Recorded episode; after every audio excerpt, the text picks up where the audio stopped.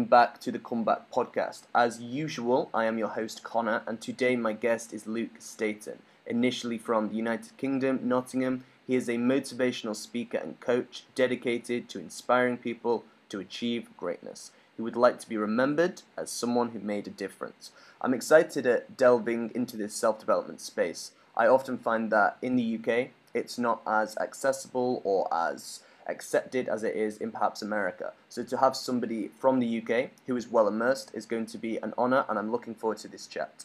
Luke, welcome. How are you? Connor, thank you so much for reaching out, and thank you for the opportunity to meet you and speak with you. I think you're such an interesting guy. When I spoke to you just prior to the podcast, hearing how you've ended up moving to Vietnam, because often people aren't prepared to step out of their comfort zone try something new because change can be challenging. Yet you've been brave enough to do it at such a young age. So it's something I really do admire in yourself, Connor. And thank you for bringing me onto the program. I appreciate it. Yeah, I'm looking forward to it, man. And that is true what you mentioned about the comfort zone. I was I was held back for a while, to be completely honest. It wasn't like I was going in with you know taking the bull by the horns and going I'm coming to Asia. I tiptoed my way in. However, upon arriving, I thought, wow, this is a completely different world that I wouldn't experience in my, I suppose, standard life in the UK. There's nothing wrong with the UK. I'm not criticizing it, but moving abroad is definitely something that I'm delighted I did. It's probably my best ever decision. You you can't yeah yeah you can't learn the things in the UK that you can't here. To be honest, the the amount of nationalities I meet, I mix with French, Egyptian, Hungarian, Italian, Spanish, South African, Australian on a daily basis. So to get all of these influences and cultures is just it leaves an impression, and especially with the work I do, it's great to meet so many different people, interview them, and get their thoughts on the world. Yeah, and then share it with everybody else. Yeah, precisely. But in terms of your own background, Luke, uh, we chatted briefly off air. You are from Nottinghamshire, is that correct? Yeah, I'm from a small town called Retford in Nottinghamshire. Right, sweet. And what was it like growing up there? Um, it was one of them towns that most people know most people, and not many people at my kind of age really went on to do much outside of that town. So growing up as a young kid in the area, it was fantastic, good friends, nice primary school. Um, I had a great family. I have a great family. My parents was always really supportive and, encouraging. However, in Retford, opportunities wasn't everywhere, and you wasn't put in positions to see the greater world. And I was very fortunate that I loved playing sports. So I loved football. It, it was just all I ever did, all I ever wanted as a young kid growing up. So I was very lucky, really, that I had something that I was so passionate about that made me come out of that comfort zone of my small town mentality and take me out of where I lived because all the friends that I had very, very rarely went out of Retford. You know, it, for them to go from Retford, which is in Nottinghamshire, to London would seem like a really big deal. And it did to me too. But when I started playing football, it became normal to go to different towns, different cities, meet different people. And I remember being kind of, I think it was probably 11 years of age, and very rarely went out of my area. You know, you, like you do, you live where you live and you make the friends that you've got. And Derby County Football Club wrote to my parents because that was what you used to do back then. There's no emailing, it was all letters. And they wrote a letter to my parents saying, We'd love Luke to come on trial um, for a week.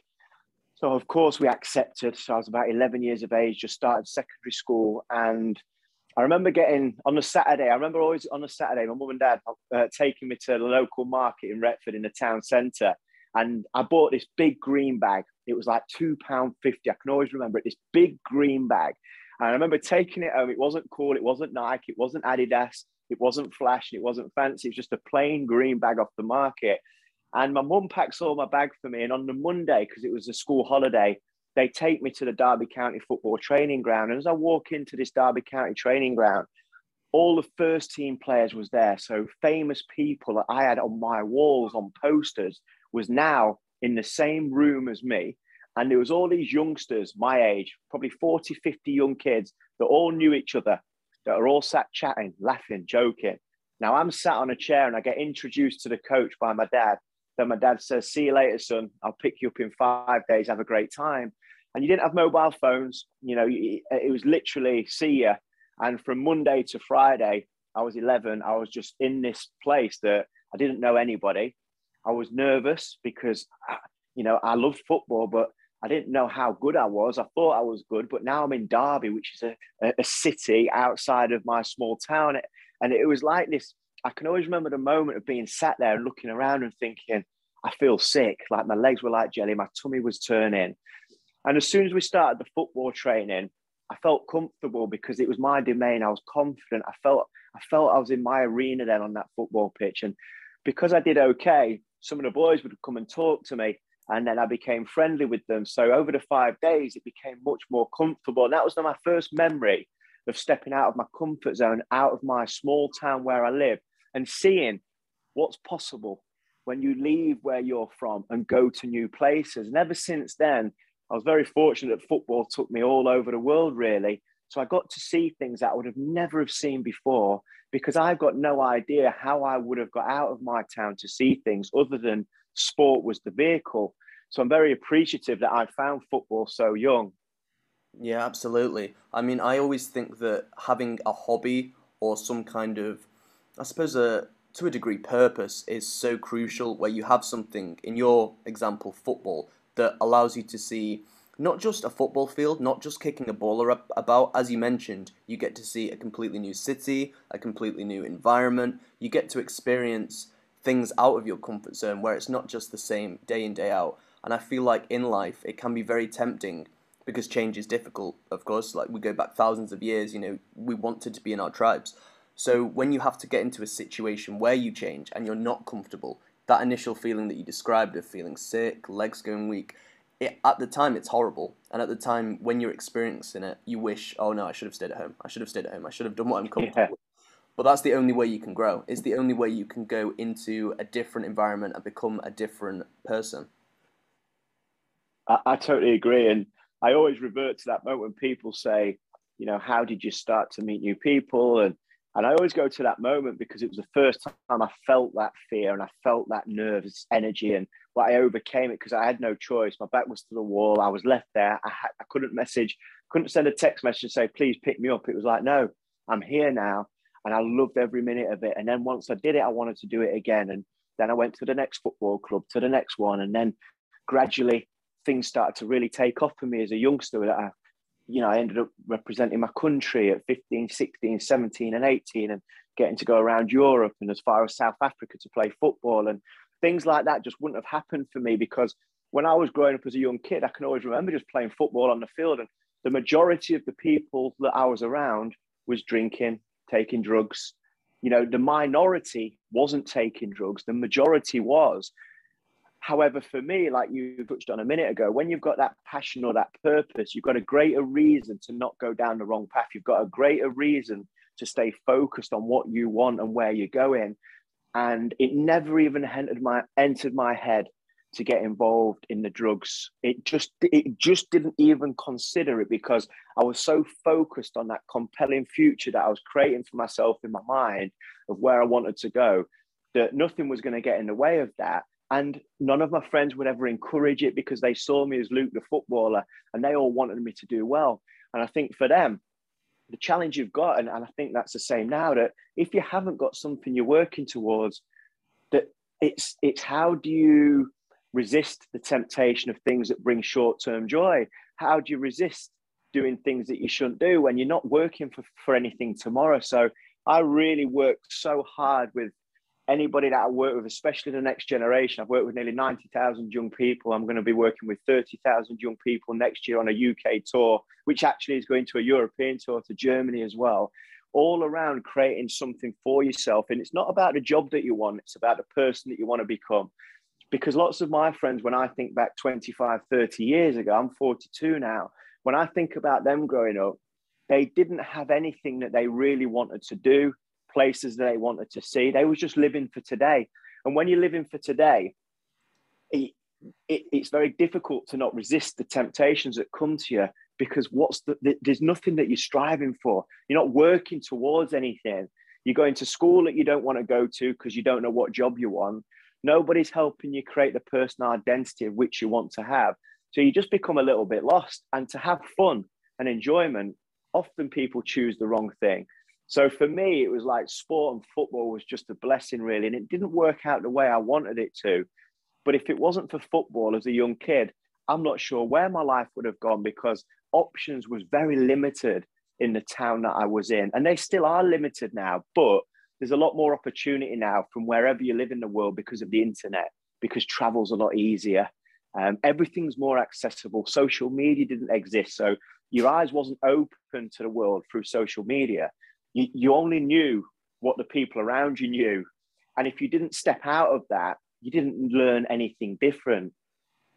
Yeah, absolutely. I like what you're saying about social media. I personally have quite a a mixed view of it. I think that it can be, you know, toxic when you use it too much and comparison culture, but also it can open your eyes to so many things. I mean, what you've just mentioned, it hits me like without social media, would I have heard of the opportunities in Vietnam or elsewhere in Southeast Asia? Would I have gone for it? If you use it effectively, it can be a wonderful tool for good. Yeah. You you choose who you follow, you choose the posts that you read, you choose what you decide to present. And I, I think it's a fantastic opportunity to see what the world's like when you follow the right people with the right authenticity. It's very difficult to know who the right people are when you're young because you might be attracted to the fame, to the glamour, to the followers, to the amount of likes that you've got.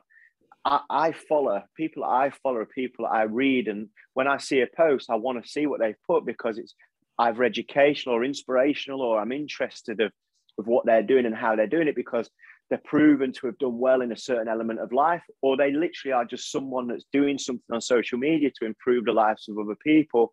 I think the challenge that you've got now is that young children are following people that maybe aren't who they say they are, and it's presented in a lifestyle that's not real you know, lots of people talk about, you know, you become a millionaire or, you know, earn loads of money. And of course, everybody, if you've got nothing and somebody says that, you want to believe it. So you force yourself to believe it. But you and I and everybody knows really that you don't become a multimillionaire. You, you don't become super successful just by doing something for a couple of weeks. It takes a long time. You've got to be patient. You, you've got to play the long game and work for things in the future put the work in today for a better tomorrow. And, and I think the education around social media just has to improve of the, the, the success that it can bring to you, but also the negativity. And we all know people often compare themselves. We know people compare themselves to others that do what they do. And it's like if you compared your podcast to another person, you, you could either be demoralized or super positive. But what's the point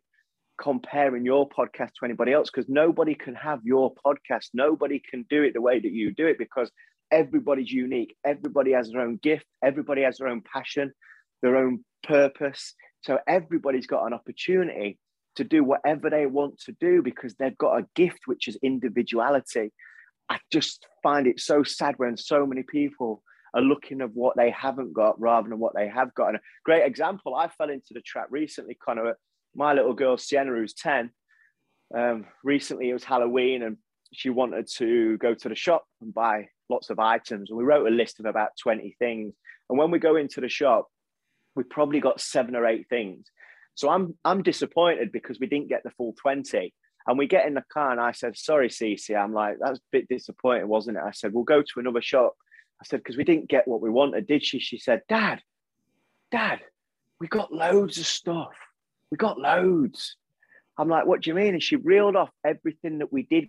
And I was thinking about everything that we didn't get. And I think in life, often people do that. They look at what they haven't got rather than what they have got. They look at the resources that they can't afford or haven't got instead of looking at how can I do it? What have I got? Perfect example is the podcast.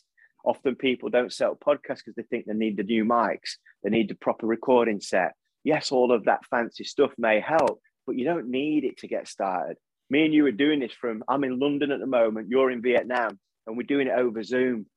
You know, yeah, it's a 15 pound a month subscription or whatever it is. And so, but people put things in front of them to stop them doing what they really want to do because they're scared of it not working.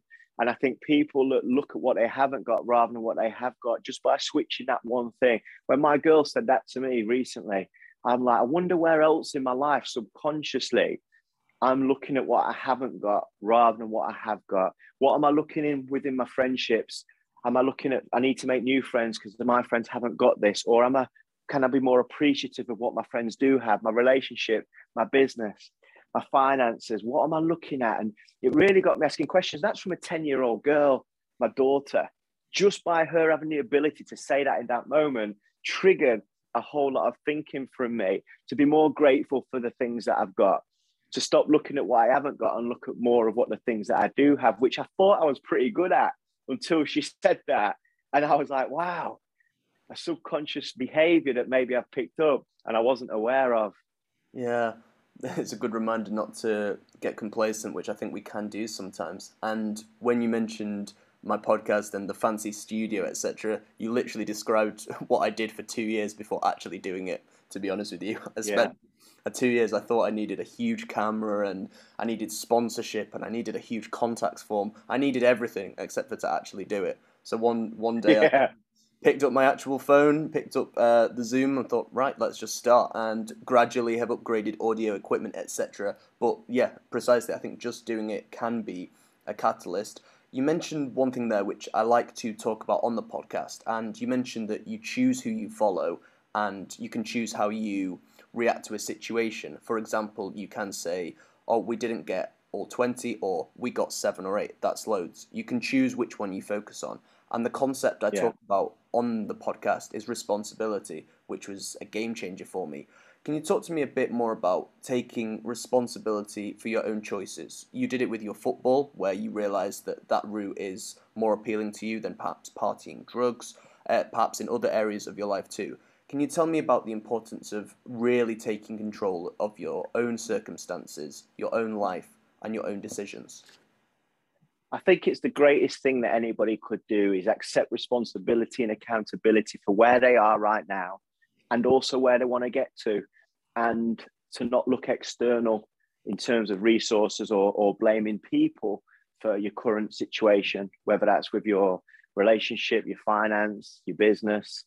Um, if you're a sports person and you're not at the level that you want to, it's like looking in the mirror and really asking someone these challenging questions to yourself of why am I here? Why aren't I there? What do I need to do to get there? Because if you don't ask them questions to yourself, they're there. The answers are within you, but they can be quite painful.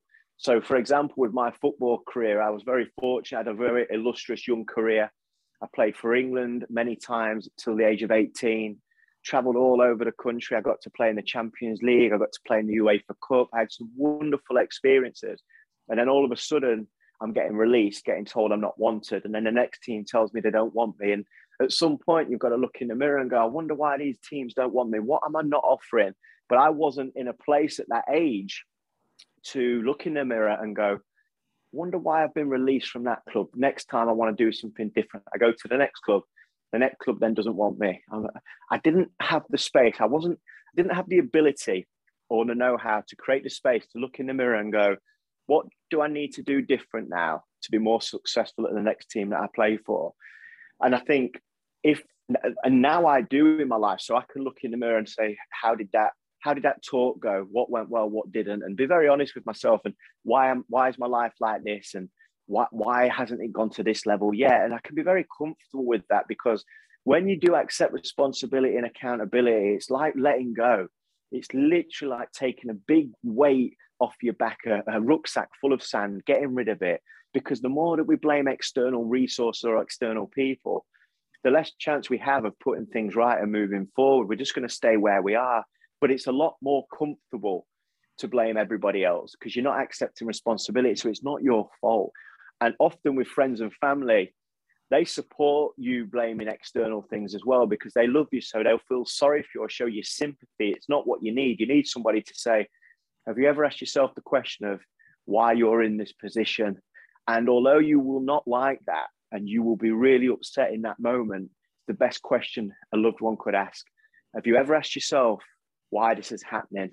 Whether it's relationship breakdown after breakdown, or it's you know uh, your business doing well, then not doing well, repeating. You're in a cycle, and until you accept you're in control and you're in charge. Of course, external things happen like COVID and you just got to adapt. Like there's no choice, you got to adapt. But I'm talking about if things aren't going well, or if you're unhealthy, but you know you, you've got a medical condition that is maybe hindering your health, rather than then utilizing that as these are the reasons why I don't do anything. Okay, what could you do with the condition that you've got to improve it?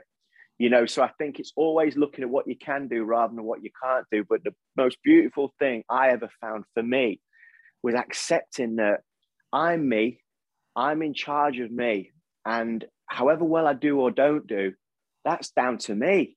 So it's up to me to do the work. Nobody's going to do it for me. I can't blame them football managers for releasing me because I was the player that probably didn't do what was necessary to get the extra contract.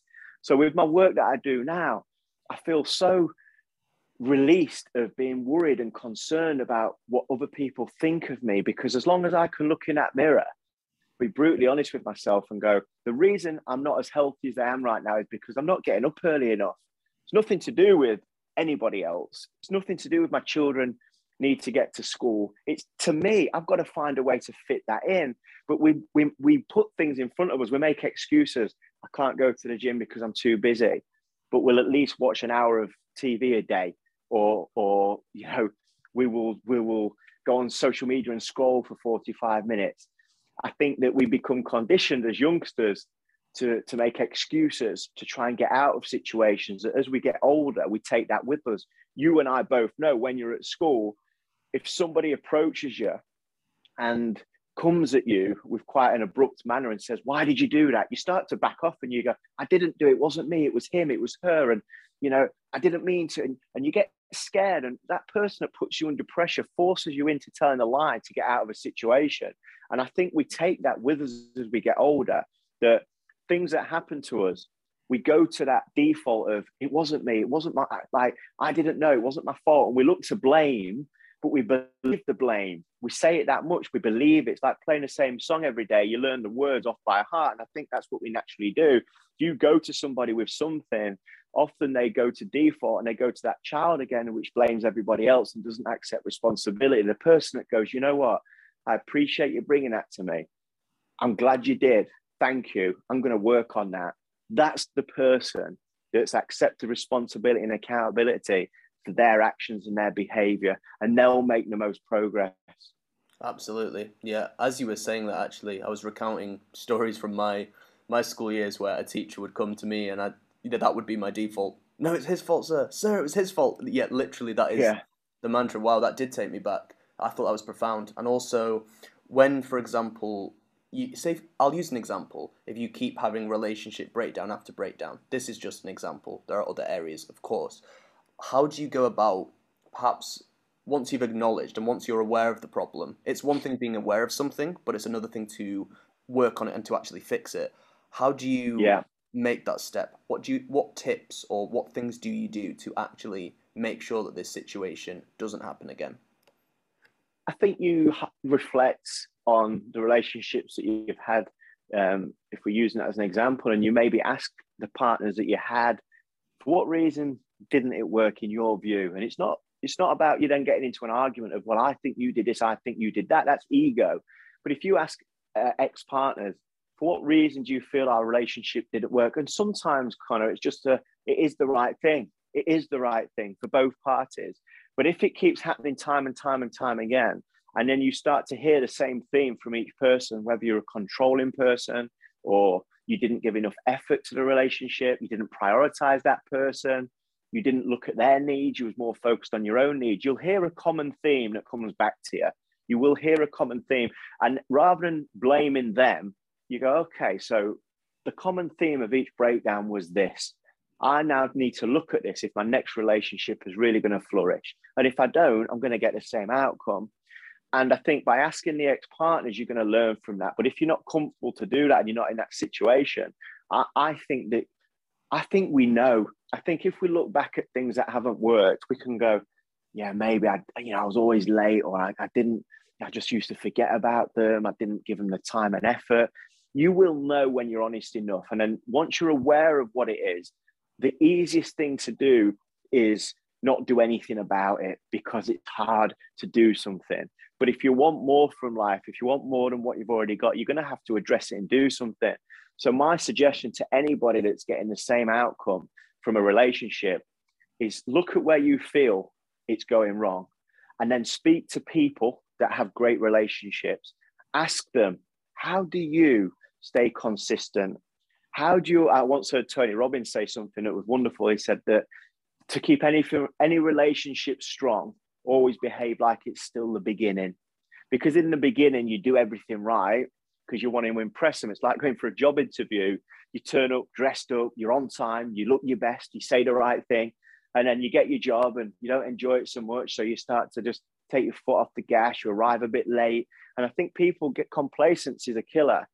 Um, and I think that is in relationships too. That if you behave like it's still the beginning, it'll always flourish. And that's friendships. I'm not talking about intimacy here. I'm talking about all relationship, work, business, everything. So my first suggestion would be be aware of what it is. Number two, speak to people that are doing well in an area that you're maybe not. Get as much advice from them as you can. And number three would be to research the subject. So research how to have a great relationship because not all of us have seen it growing up as children. Not all of us have been around it. So when you research it, you can start to look into it more of how do you build a strong relationship with someone? How do you build a strong bond? How do you communicate effectively? And start to immerse yourself into learning these skills because they are skills. Communicating with a partner is a skill. You know, you're not just you don't just know how to do it because if your parents or foster carers, whatever environment you're brought up, didn't communicate well, where do you learn it? Because you copy the behaviors that you see. So I think that you have to spend some time of speaking to people. Like I've got a friend of mine. He's been married for 27 years. He was th- his, his partner was 13 and he was 14 when they met. He's now in his mid 40s. Been married 28 years, something like that. Got um, beautiful children. So I say to him, "How do you keep that relationship as good as it is?" Because I want to know. Because when you learn from people like that doing something well, you can take advice. I'm not going to ask somebody that's been through seven divorces how to keep a relationship strong, but that person who's had seven divorces may have a successful business. So I might ask him or her, how do you have a successful business? So I think it's going to the people that are doing well in areas that you want to improve on, but not everybody's got everything going well. So the guy that's got a great relationship might not have a successful business. So you then need to find somebody that has. And I, really believe people are powerful beyond measure. And when you get around people that are doing well in all different walks of life, you can take bits from all of them and apply it to you and then start to measure am I doing better in this now? Am I putting more effort into this relationship? I'm going to speak to my partner now. Every week, I'm going to say, How have I been this week? Like, have I put the work in? Have I put the effort in? Every month, just say, Am I, am I, is everything okay? Am I doing okay? That doesn't mean you become super obsessive with asking the question, but how do you know that you're fulfilling the needs of somebody else if you don't ask the question? But often we don't ask the question because we're fearful of the answer.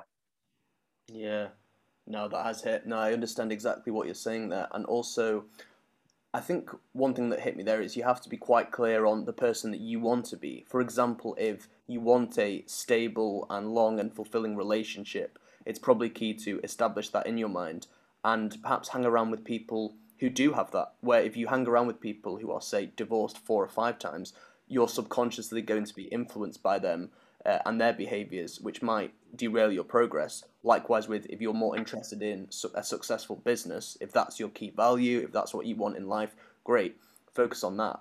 You have to be careful of your influences. Can you talk to me a bit more about the people that you spend time with and how they dictate the quality of your life?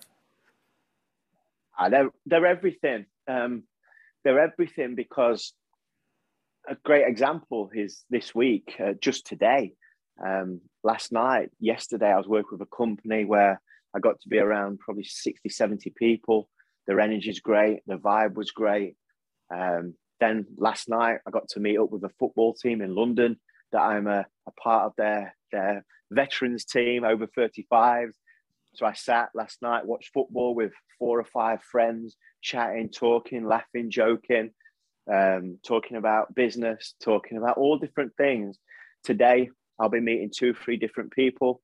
that uh, one's a, um, an expert in PR. We're doing a bit of a piece of PR because I've got a UK tour coming next year. So I'll learn from him of how to get the message out there greater to help more people.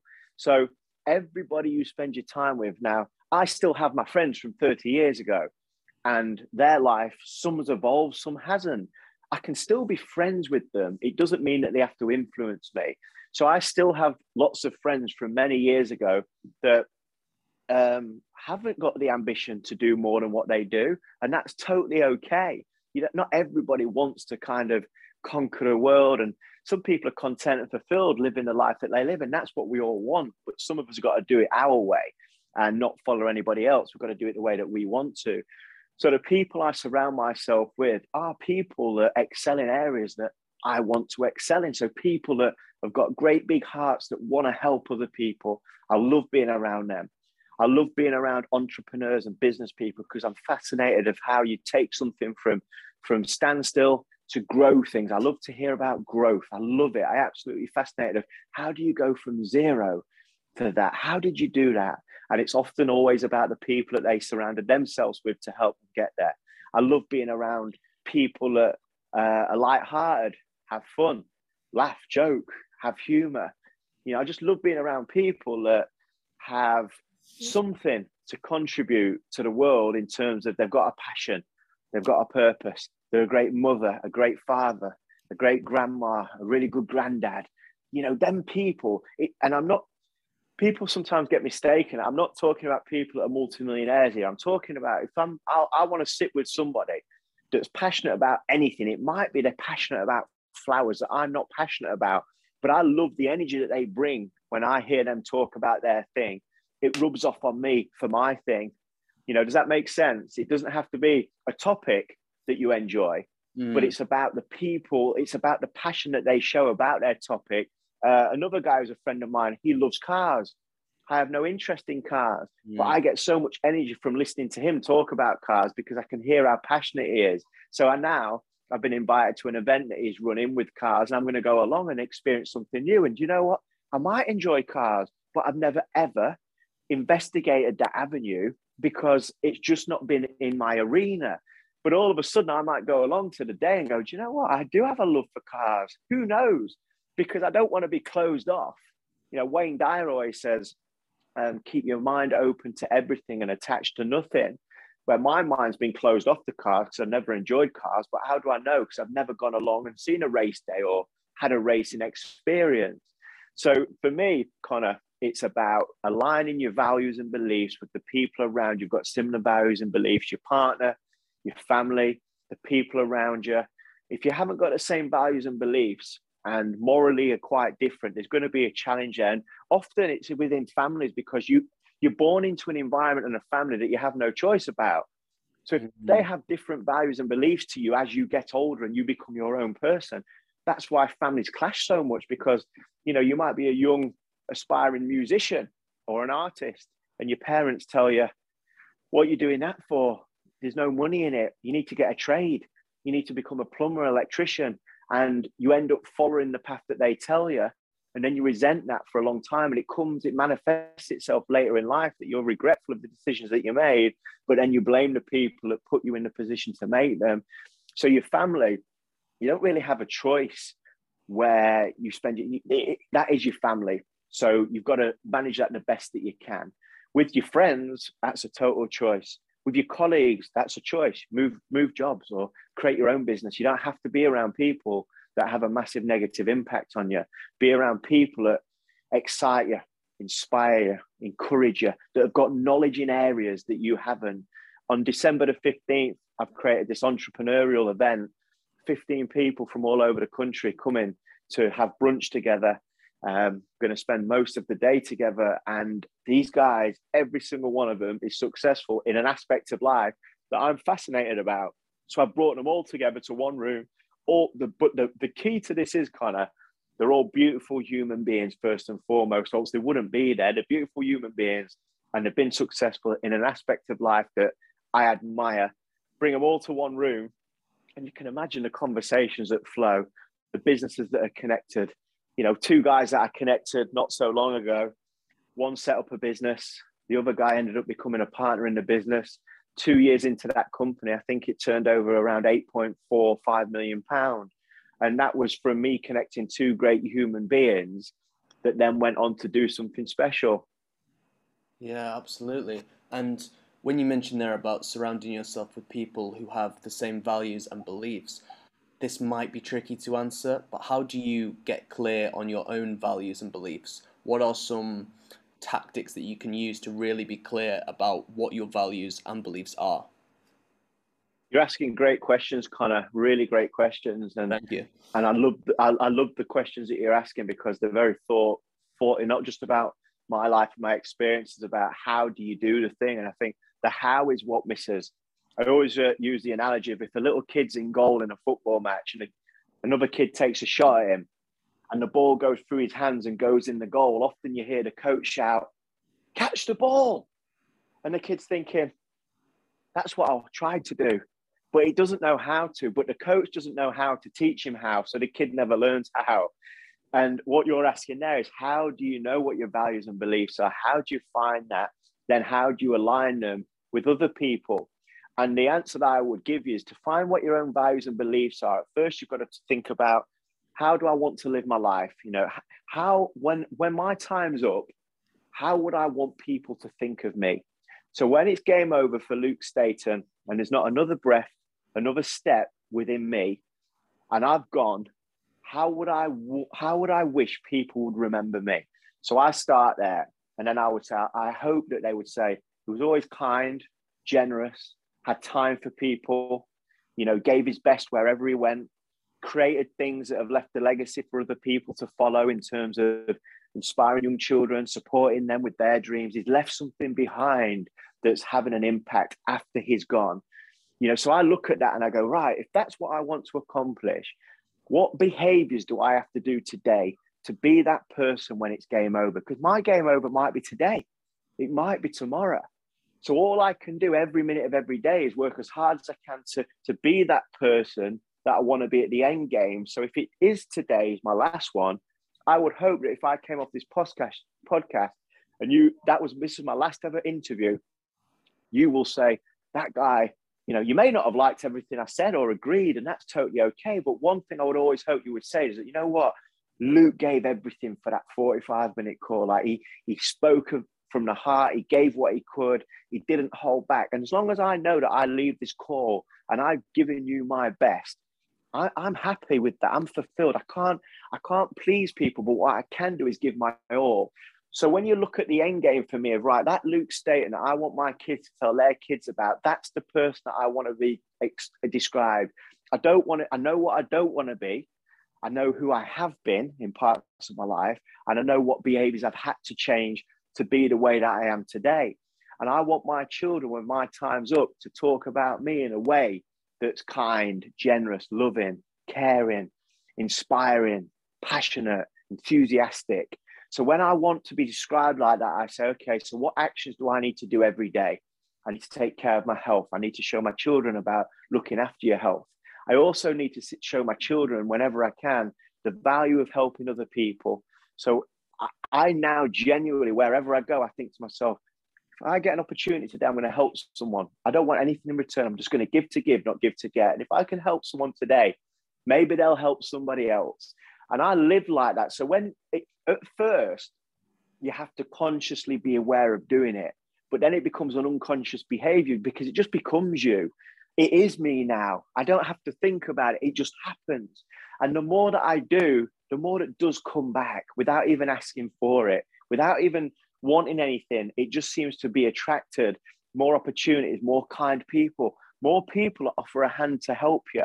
It's incredible how to when I start to look at how do I want to be remembered, and, and you read it out at the beginning, Luke stating to be remembered by making a difference. And if my kids talk to their kids or their friends and say, you know what, my dad, he did a lot for other people. If they just say that, like my life's been worth living. So then I have to look at how do I live like that? What behaviors, what actions, you know, how can I help other people? How can I have a big impact?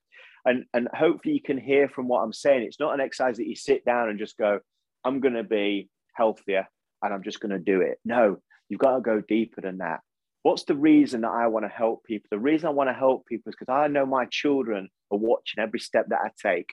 And I love people. People have helped me, so I want to help somebody else. And if I can spend the rest of my time helping people that helps them for the rest of their time, I hope that I'll be remembered for the person that made a difference for the time that it was here.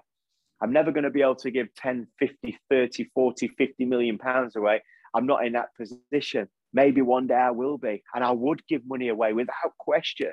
I want to become very wealthy because I want to be able to build a school in my hometown. I want to be able to give and give and give to help people have great starts in life. That's why I want to become wealthy. That's my purpose of finances.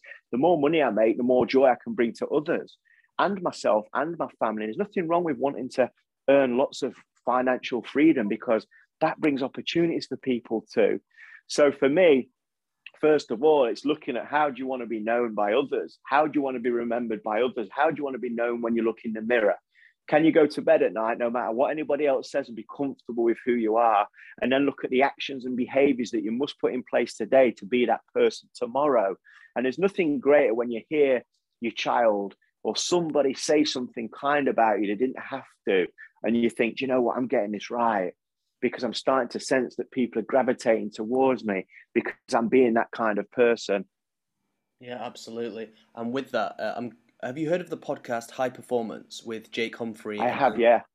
Yeah, it's a brilliant one. And one question they always ask is one that I'm trying to not necessarily steal, but use my own slant on it for this podcast. And it is about neg- non negotiable behaviors and key traits that you and the people around you have to abide by and buy into we've mentioned there a set of behaviors that are important to you, looking after your health, etc. Are there any two or three key traits that you think you have, which in order, which you need to do and develop in order to have you performing at your best? Are there any things that you really value? Any traits? So I would say um, to keep me performing at my best, I must be around great people. I think for me that's critical of having conversations regular either via phone, Zoom, or in person, because people inspire me to keep doing what I do. So, one of my traits is if it's a trait or it's an action, an action I take is to be around lots of great people as often as I can. I would say a trait for me in terms of me is kindness. I believe it was embedded into me from my nan that I spent a lot of time with. My mum and dad are very kind people, yet my nan just went above and beyond. She did things for people that I saw, but at the time didn't notice until I reflect. So I, I think a trait of mine is I, I, I just love being kind. And me being kind brings what, so much more joy to my life. Another trait of mine would be comp, uh, I'm a competitor. I'm a competitor. I'm an ex sportsman. I still feel like I'm a sportsman in my mind. Um, a trait of mine is to set challenges. A trait of mine is to want to compete with myself, nobody else. I want to see how far I can go. How how well can I do? You know, I've got a hundred mile running event that I've booked in in September next year. I've never ran hundred miles in my life. I did a forty mile ultra marathon this year. I'm now going to do hundred miles next year just to see how far I can push my body. So I'm a competitor. So a trait of mine is that I like to I like to win. I do. I love it. I like to beat myself. I like to progress. I like to improve. So they're kind of the traits that I have in terms of kindness, of how it brings joy to me. Competition keeps me on my edge with competing with myself. And I think the last trait, if you was looking at three traits, I think my third trait would be um, having the ability to adapt and remain calm in challenging situations because I've been there so many times where life's become tough at certain times. Um, and I've had lots of rejection and lots of failures. I've had a business that went bankrupt. Um, I, I've lost so much. And I feel a trait of mine that I've probably learned through the adversity and through the trials and tribulations is to always know it's going to be okay, to be able to com- uh, create that compelling future for yourself that takes you out of your current circumstance to the future. Because if you if you are where you are now and you think that's going to be you forever, I think for me that would have been where it would have been the end of me but the ability to think out of my current situation, circumstance many times to, okay, things aren't going well right now in all aspects, lots of aspects, but the future that I want to live is that how do I get there? What would that feel like? What would it look like? And, and just the energy that, that that gives me that I want to be living gives me enough inspiration to wake up, get my trainers on, and go and do what I need to do and go to that school, go to that business. It gives me the inspiration because I know where I'm heading. Now, I may never get to where I want to go, but I've lived every day feeling good because I've got great energy because I'm always thinking about how I want to live and the life. It creates an energy in me that means I enjoy today way more than I would if I was always complaining of where my life is rather than where it's going. Now, right now, I'm in a great place in terms of my mind, my body. I feel good. I feel energy. I'm passionate about the things that I'm doing. I feel that I'm starting to get to places now that I've never been to before. You know, I'm helping more people. I'm getting involved in more businesses um, from from an entrepreneurial aspect. I love being around business people, and now I'm getting involved in other businesses where I'm becoming shareholders in in companies, and so things are going the way that I want to. And I don't think I'll ever be where I want to be because as soon as you get there, I think that's where complacency kicks in. They always say the wolf at the bottom of the hill is hungrier than the wolf at the top. So mm. with that mentality, you're always trying to climb. And that doesn't mean you don't enjoy the present moment because there's a fine line between striving for something and enjoying something. I think you can do both. I think you can strive for something greater, yet enjoy the moment as well and be present and go, do you know what? I am doing all right. You know, I'm doing well. I'm proud of the person that I am. There's nothing wrong with accepting that and being okay with that. Doesn't mean that you get complacent because as soon as you get complacent, you can easily revert to default and not do the exercise, you know, not be the healthiest you can be. And before you know it, you can slip back to old behaviors because old behaviors, I think, are always there we just manage them better and we, we override them with passion and purpose of where we go in rather than where we've been.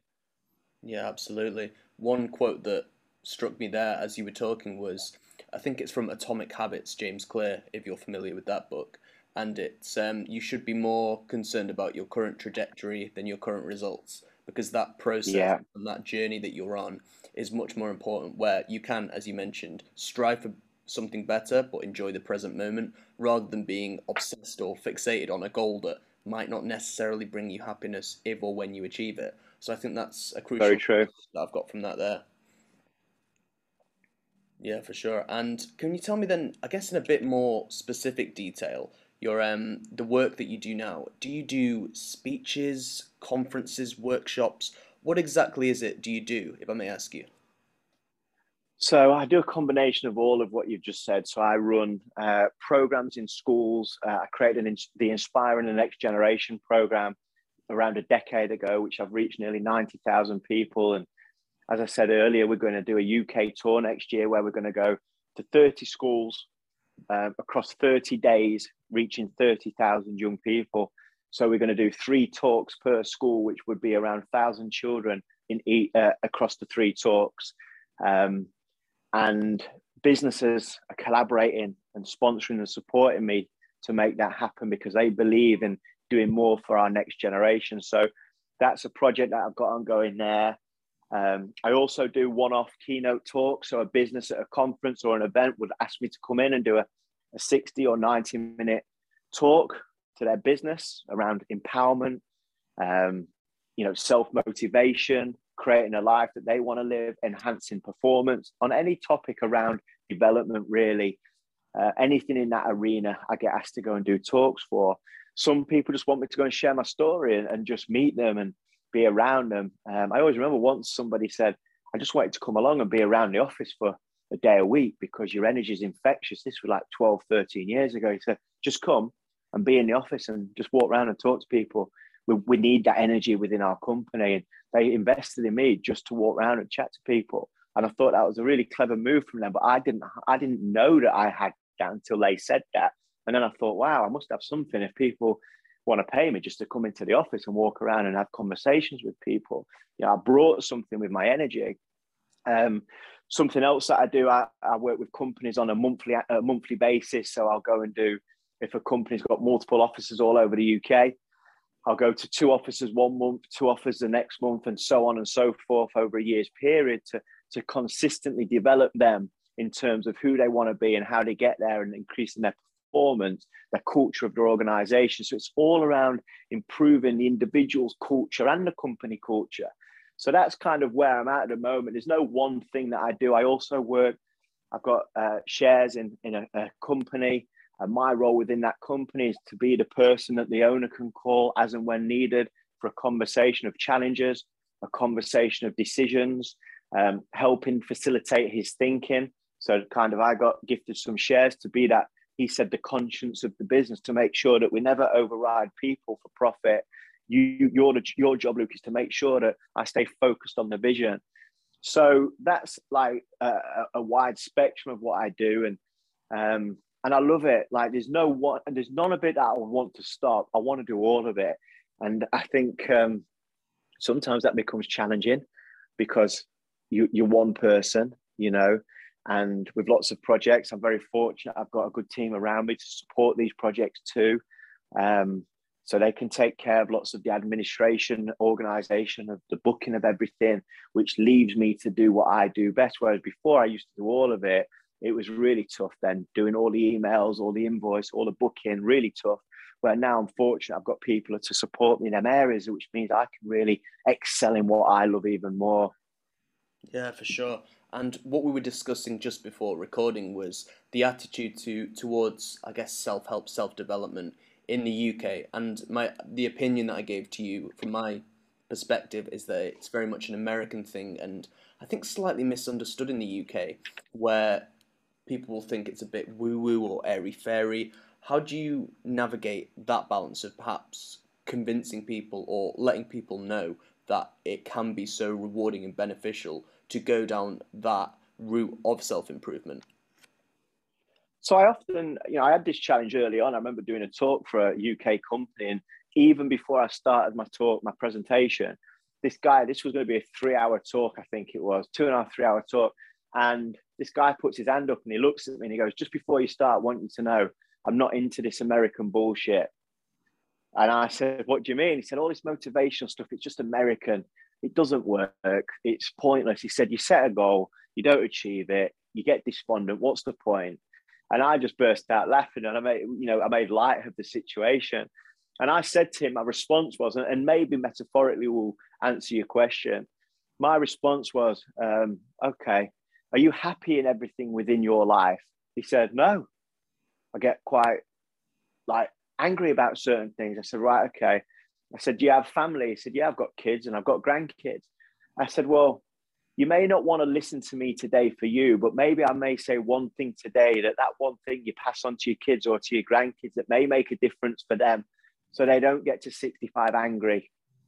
Maybe I say one thing today that you share with them. So it might be worth you listening if you want to just for your grandkids and your kids. Because if you don't think I've got anything to offer, that's honestly, that is totally okay.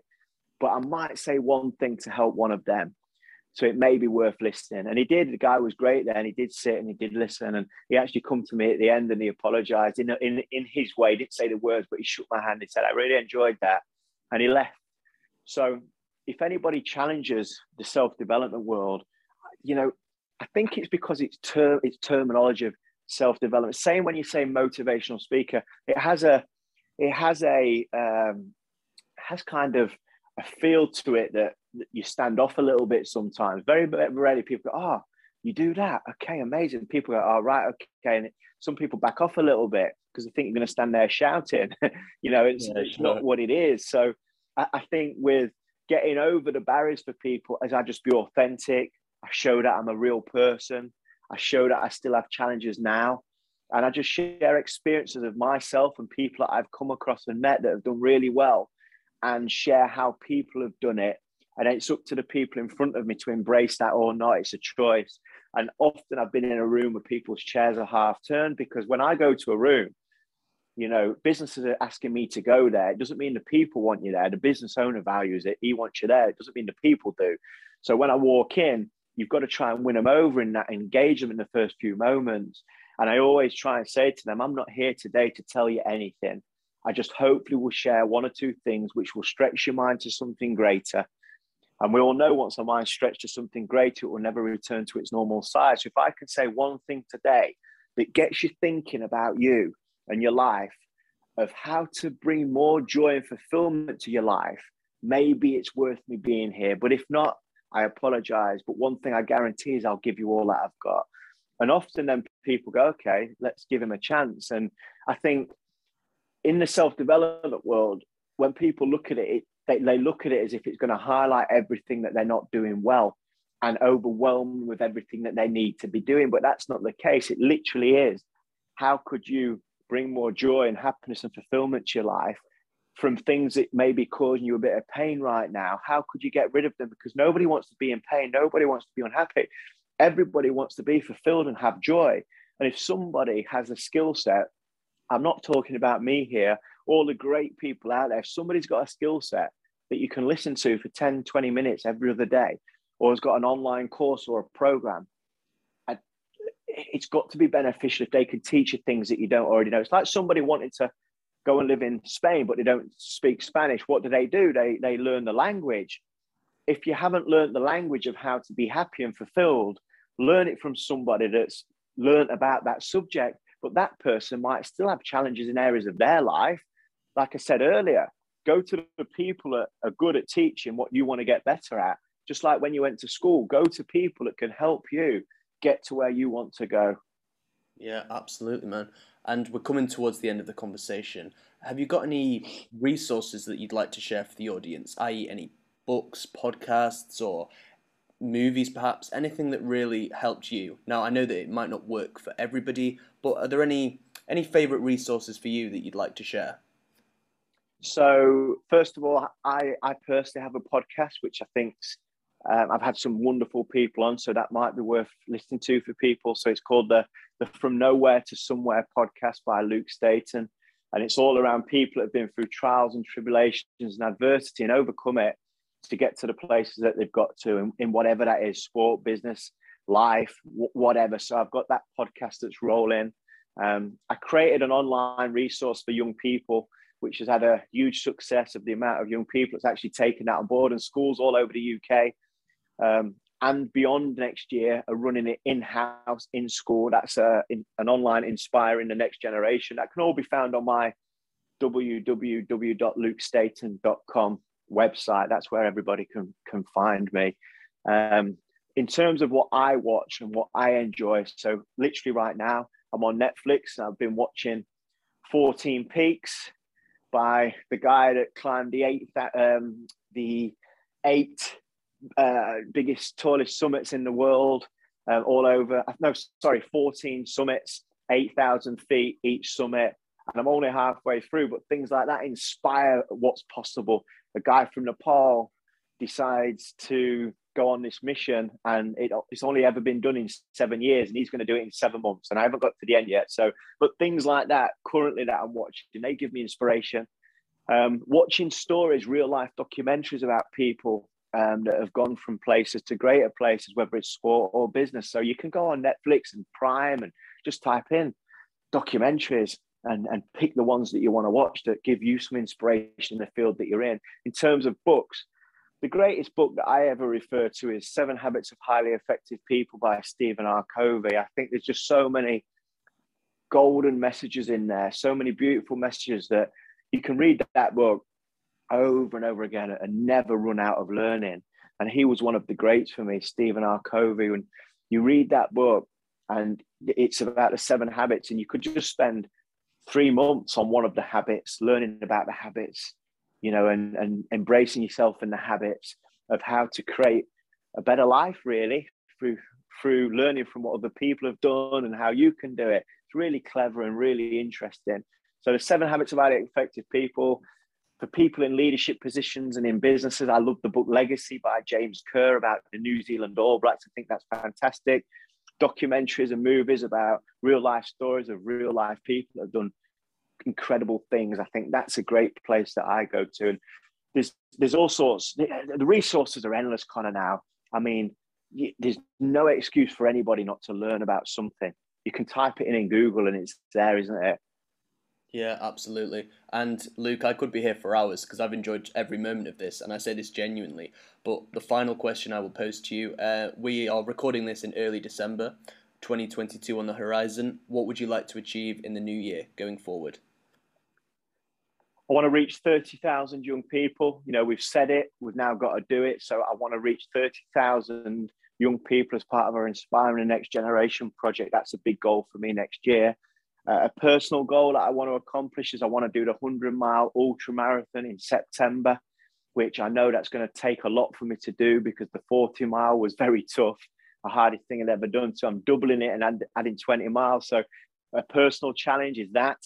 And it's not about completing 100 miles. Yes, that's important. What it's about for me is what I become on that journey because the training that I'm going to do, the, the nutrition that I'm going to have to eat, the sleep that I'm going to have to have, the regime to achieve that.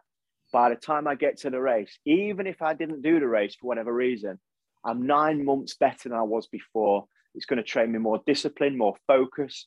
I'm going to have to be better with my schedule to get the runs in. I'm going to see more beautiful places. So I'm going to get nine months of challenge, of me as a person, as a character, to see what I'm really made of. And the destination may or may not be what I thought it was, but I'll be in a lot better place. So I think them two for me kind of really it's to really reach these 30,000 young people and give that everything.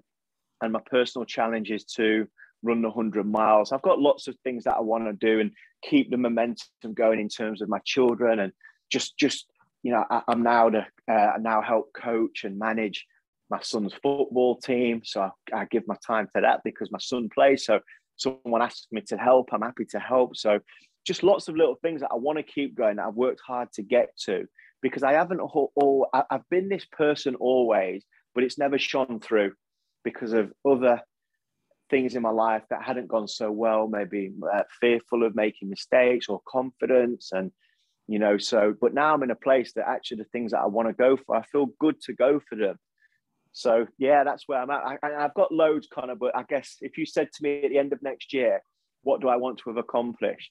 I want to have reached 30,000 more young people. I want to have done, competed in that 100 mile race. And I wanted to continue being the father, friend, and, and the partner that I am today. I want to continue being the person that's gravitating kind people to me because I hope I'm doing something right, else I won't be getting these people come into my life.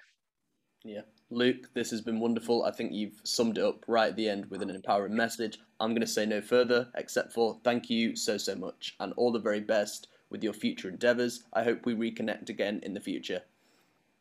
Thank you, Connor.